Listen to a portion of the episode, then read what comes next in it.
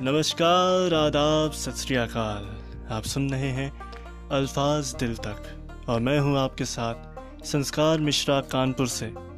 जो लाया है एक सुनहरा मौका आपको अल्फाज की दुनिया में ले जाने। ये अल्फाज भी कितने गजब होते हैं ना? कान से सुनो तो बस कविता और दिल से सुनो तो जज्बात। ऐसा ही कुछ सुनने वाले हैं आप सब मेरी आवाज़ में, जो आपके कानों में तो जाएगी। लेकिन वादा रहा, दिल ज़रूर छू जाएगी। सो स्टे ट्यून टू अल्फाज दिल तक विद संस्कार मिश्रा क्योंकि ये आवाज़ आपको पुकार रही है।